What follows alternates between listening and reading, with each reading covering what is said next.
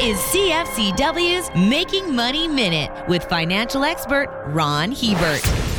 Investors need to be very careful when looking for opportunities in the natural resource sector. Stiffer environmental scrutiny by regulators is making it extremely difficult to bring new projects on stream. For example, the BC government recently announced its intention to defer the harvesting of 2.6 million hectares of old growth forest. According to analysis by the Council of Forest Industries, these deferrals will result in the closure of 14 to 20 BC sawmills, two pulp mills, mills and an undetermined number of manufacturing facilities. When the door gets shut on resource development, it often crushes the price of the underlying stocks. For more information, listen to our Making Money show hosted by Ron Hebert and Gord Whitehead at letsmakemoney.ca or cfcw.com.